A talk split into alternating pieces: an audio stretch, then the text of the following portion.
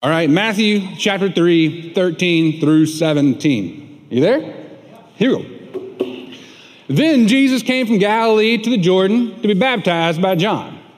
But John tried to deter him, saying, I need to be baptized by you, and do you come to me? Jesus replied, Let it be so now. It is proper for us to do this to fulfill all righteousness. Then John consented. As soon as Jesus was baptized, he went up out of the water. At that moment, heaven was opened, and he saw the Spirit of God descending like a dove and alighting on him. And a voice from heaven said, This is my Son, whom I love. With him I am well pleased. This is the word of God for us, the people of God, and together we say, Thanks be to God. Will you pray with me? Lord, we thank you for your word. May it always be a lamp unto our feet and a light unto our path. May the words of my mouth and the meditations of all of our hearts be holy and acceptable to you. In the name of the Father, the Son, the Holy Spirit, we pray. And all God's people said, Amen. I received a really great Christmas gift this year. It's one that uh, I can't wait to use in a few months. My in laws gave me a, set of waders. I don't know if you've ever used waders before, if you hunt or if you fish. I, I got the ones, you know, that have the rubber boots built in that come up to your chest. And uh, I don't know if you know this about me, uh, but I hate the cold. Like, Today, today, like leaving the house to come here was tough. I love you all. But I just don't do cold well. And if you know me, if you're related to me, if, you, if we work together, friends, you know this is the thing I complain about more than anything else on the planet. Like, there are a few things that I don't like as much as being cold. I don't dress like this to be fancy. I need layers, even in here, right? So these waders I'm excited about because they're supposed to, you know, help, you know, get into the water. You know, I'm a big fisherman, and when the trout head south sometime around March, April-ish. The water's not warm enough yet, and so you put on the waders so you go fishing where the fish are. Um, but I expect that fishing might not be the only thing for which I get to use these waders, because I can tell you what, if we have another family camp any other year, like we did this past year, I'm gonna get to use my waders again. Or I'm gonna use them maybe for the first time, because one, we had one of the coolest experiences at family camp this year. When we were at Blue Lake a few months ago, we got to do two baptisms in the lake. Uh, Nikki just led the, the group out, but her daughter, Alex Lopez Montana, was baptized for the first time. So was Renee Phillips. And Renee, many of you know, she's been at our church for many, many years, and she had never been baptized before and was ready to experience the sacrament of baptism. And so uh, they asked us, would y'all be willing to, separately, not even knowing they wanted to do it, um, would, would y'all do a baptism at Blue Lake? And my first question was, do I have any waders? because because that water that water is pretty chilly. I'm just going to say in November it's cold, but but we did it and it was great. You know, it was really cool to see that at such a, a, a wonderful weekend. I love uh, I love family camp. It's one of my favorite things we do as a church.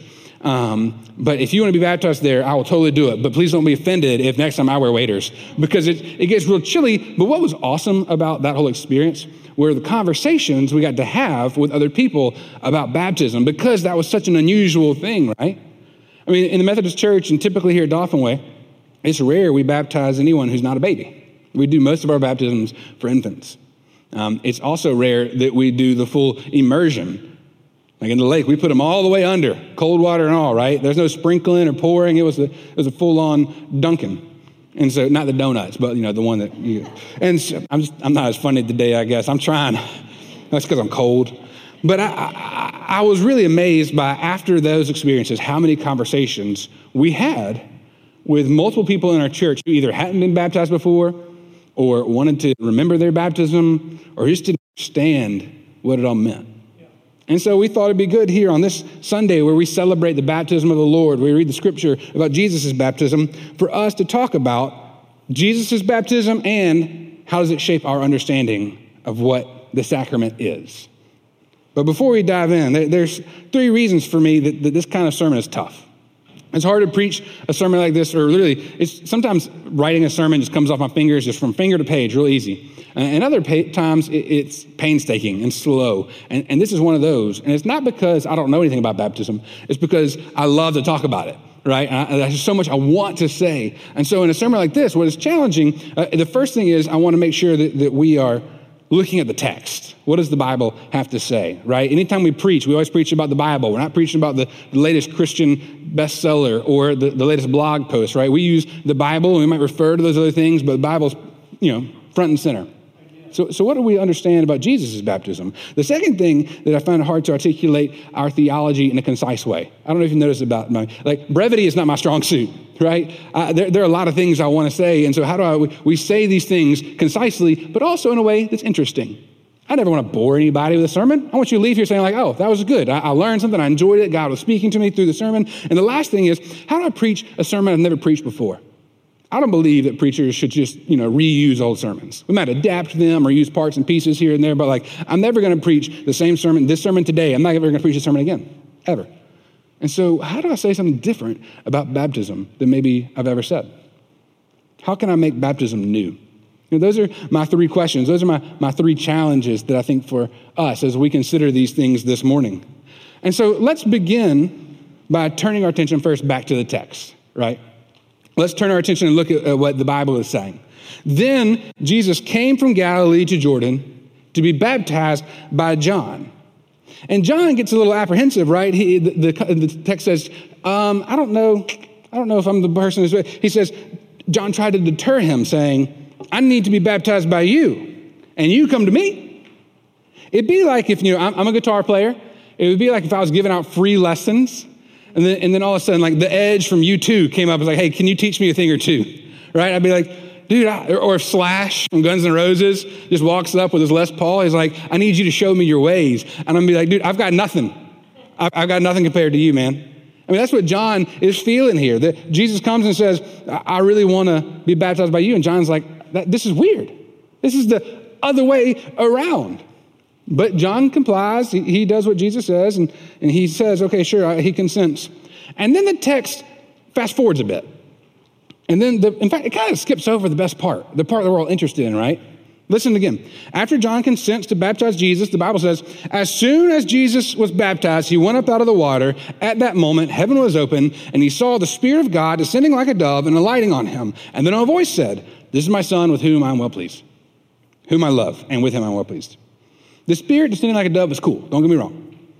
But why do we go straight from sure I'll do it to then it's over? Like, don't you, we miss the actual baptism. We don't get any details. Like the, the Bible doesn't tell us how it happened, how many times he was dunked, if he was dunked. It doesn't tell us if it was sprinkled or poured. It doesn't tell us if he had on a white gown or a cool dark t-shirt. I mean, nor does it tell us if he, if he was dunked, if he had the proper form. If you've ever been baptized by immersion, you know the proper form. You got to have those arms crossed so you can hold your nose, right? As you go under, right? We don't know any of those things. The Bible just leaves it all out. The Bible says that John said yes, and then he went up out of the water, and the Spirit like a dove. And I want to pause there on that phrase. He went up out of the water. You know, it, it, it very well could have been that Jesus was immersed, dunked all the way. Uh, we, we don't really know. It doesn't say specifically. But did you know that the earliest Christian art that depicts the baptism of Jesus shows it as John pouring water over Jesus' head from a shell? The earliest depictions we have, and you know, the images we have of baptism are them standing in the river and John pouring it out of a shell. But we don't know if that's true or not because we don't have the details. But there is a case for immersion that maybe Jesus was immersed because people say, well, look, he came up out of the water. A lot of people who say you got to be immersed is because Jesus came up out of the water after John dunked him. But that's not actually what this text is saying. The Greek word for, for went up or came up, when it says he came up out of the water, is anibe. And this word is more talking about like walking up an incline, like moving up the riverbank, or to walk in a northern direction. In Matthew 14, we read that Jesus, he went up on a mountain. He anibe onto the mountain. In Luke 2, he went up to Galilee. He, Anibe up to Galilee. Luke 19, Zacchaeus, Anibe into the sycamore tree. You get my point. It's more about like walking, moving somewhere north, like walking up out of the river. He came up out of the river. He was in the river, and then he wasn't in the river. It's not necessarily a line saying that he was dunked all the way under. And then when he came up out of the water, the Spirit descends like a dove. Isn't it crazy? The story in your Bibles is labeled the baptism of Jesus, but we don't really get any insight into how Jesus was actually baptized. We don't know what happened. All we know is that John did it. He climbed up out of the river, and the Holy Spirit descended like a dove, all of which is really great. But we're really just in the dark on the how of it all. And to be honest, I'm actually kind of okay with that. You know, the Bible leaves a number of things unanswered, leaves rooms for, for interpretation on different things because we didn't live in the first century. And so there's things that take study to understand fully. And you know, when I, I think about all the different questions I get from other people about Methodists, people who ask us about our tradition, I think the number one question I get is, Do y'all sprinkle? You dunk? Do you sprinkle or you dunk? I'm like, Yeah, we do both. And we'll pour too, if you want. Because though he was not a Methodist, B.B. Warfield, a Princeton professor from 1986 to the early 1900s, or 1886, early 1900s, he once wrote, We may search the New Testaments in vain if we are seeking minute instructions on how we can perform baptism. And he's right. You can go from Matthew to Revelation, and you will not find a how to guide to do baptisms. You won't find that you have to do it this way or that way. Here at Dauphin Way, we believe that baptism is one of two sacraments. The other is communion, which we'll practice together in just a moment. And the most important thing you can know about a sacrament is this. Wilson just aced this on his uh, interview so he can get, become a pastor. He's going to be commissioned here in June, and he had to know this specific answer. A sacrament is an outward and visible sign of an inward and spiritual grace an outward and visible sign. It's something that you can see, it's something that symbolizes, it is something that you can witness. But what is really happening is something you can't see. It's beyond words, it's happening in a spiritual way inside of us. John Wesley, the founder of Methodism, he said, The baptism was neither essential nor sufficient for salvation. It was, though, the ordinary means that God designed and God designated for applying the benefits of the work of Christ into human lives. We are Protestant. We are distinctly Protestant. And so we believe that the scriptures contain all that is necessary for salvation, right? We believe that it is not by your works that you are saved, but by the grace of God. We also believe that we are saved by grace through faith, which means there's nothing that you can do to earn your own salvation. But we also believe that baptism is not the only experience of salvation. People sometimes will say, you, you, know, when, when were you saved? And then they'll name the time they were baptized as if like it was the only moment that counts.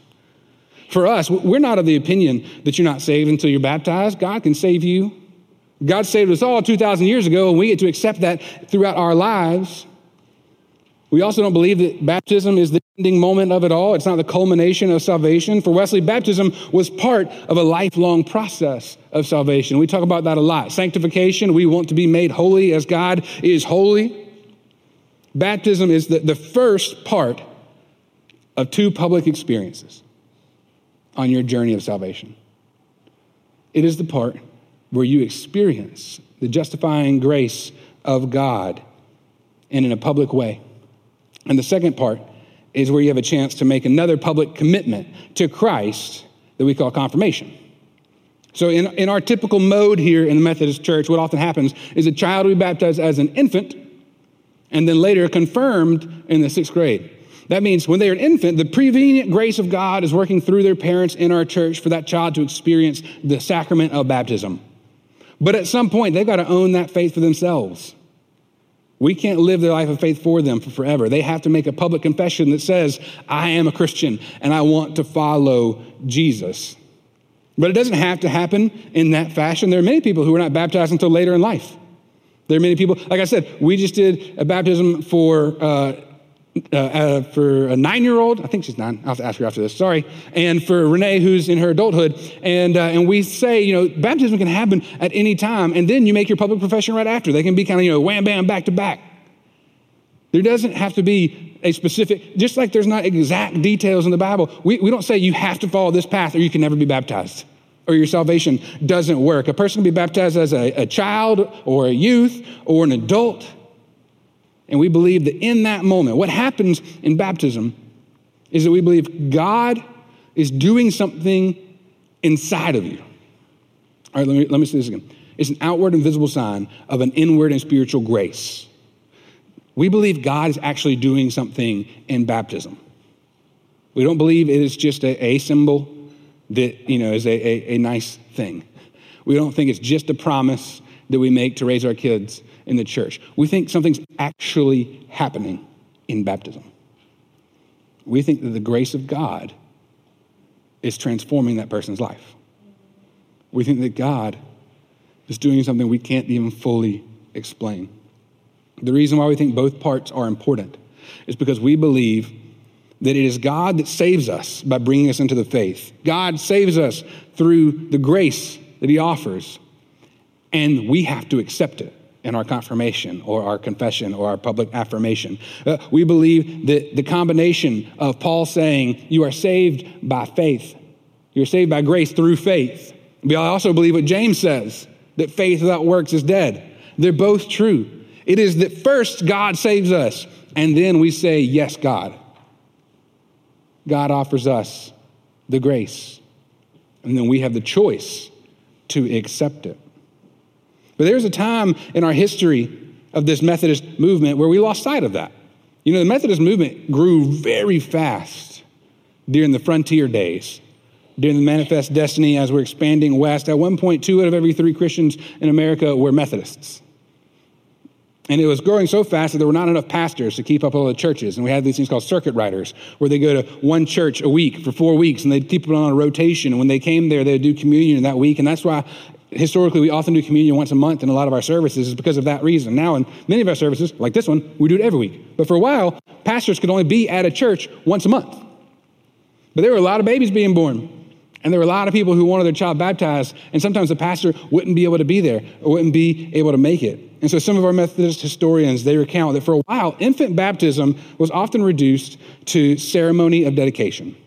And adult baptism was more often viewed simply as an act of joining the church. By the middle of the 20th century, Methodism in general had ceased to understand baptism as authentically sacramental. Rather than an act of divine grace, it was seen as an expression of human choice.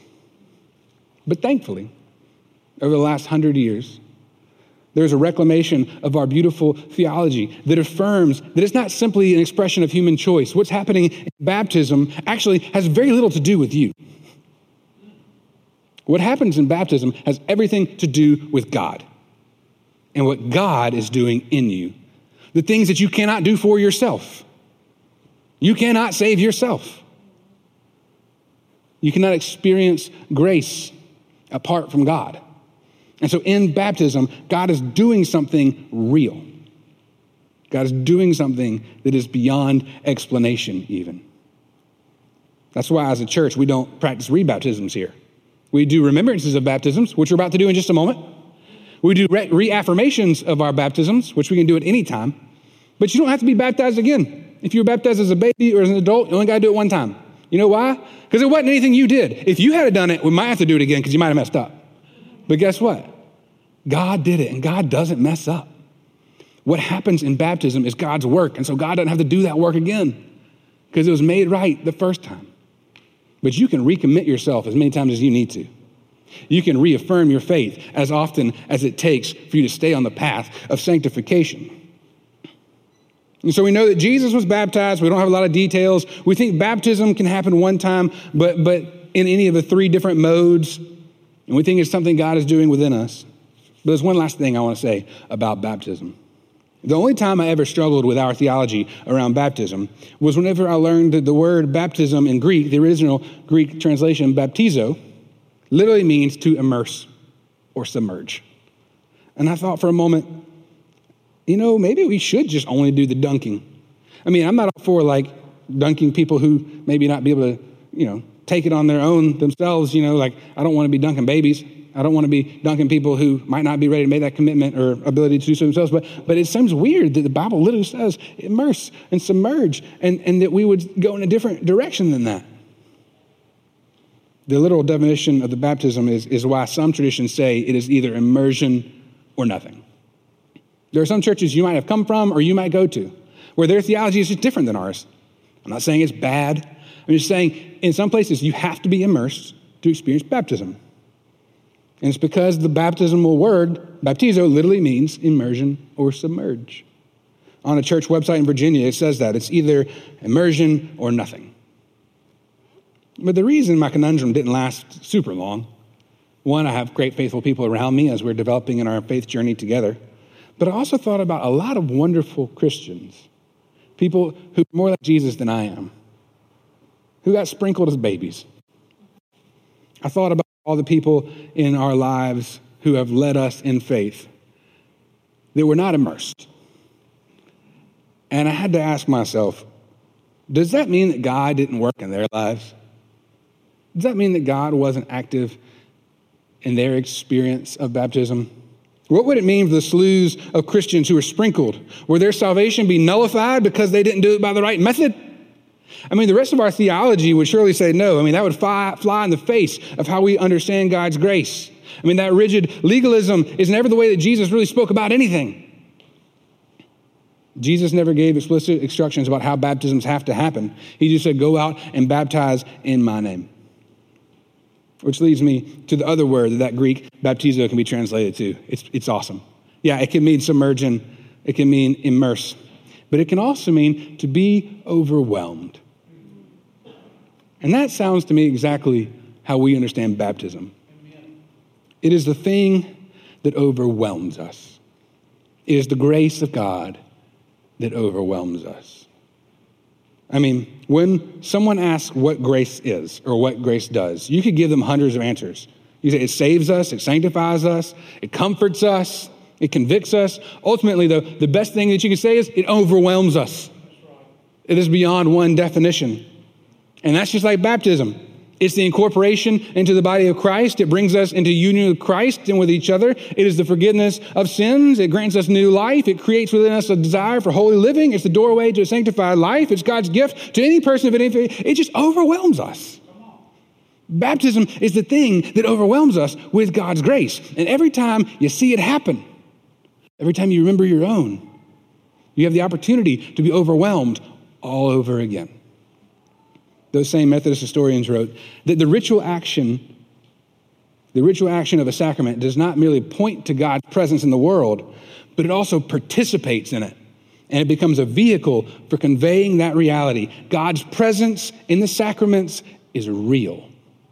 Every time you come to the table, every time you remember your baptism, every time you participate in someone else's, you have the chance once again to experience the real presence of the overwhelming grace of God. When was the last time you were overwhelmed by God's grace? When was the last time you needed to be comforted in a moment of pure despair? And it's God's grace. When was the last time that you had your heart strangely warmed and you didn't really know why, but something was convicting you? When was the last time you were reminded that you are forgiven? No matter what you've done. That and so much more is what God offers us through His grace. And every time we participate in the baptismal ritual for another, we covenant with them to be their church family, and we experience that grace ourselves all over again. And every time you come and touch water as a remembrance of your baptism, I pray that you are overwhelmed by the grace of God. And so this morning, as we worship with the God of grace, we come and touch the water of our baptism. I'm going to lead us in just one moment in a prayer over the water. And then as you come forward, you'll be invited to touch it as you come and receive communion. But if you've never been baptized before, the water is here and you're invited to experience that. We can either do it now if you want to, or we can talk about it after worship. We can talk about what it means to make this commitment because if you're being baptized as an adult, you are making a commitment that I want to make sure that you're ready for. If you've been baptized as an infant and you don't physically remember it, you can remember it in your spirit by knowing that in that moment and throughout your life, God was overwhelming you. Because, friends, God's grace is for all of us.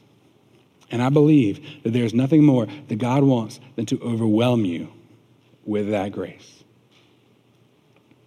As the hymn goes, this is the Spirit's entry now, the water and the word the cross of Jesus on your brow, this seal both felt and heard. Let water be the sacred sign that we must die each day to rise again by his design as followers on his way. Renewing spirit, hear our praise for your baptismal power that washes us through all our days.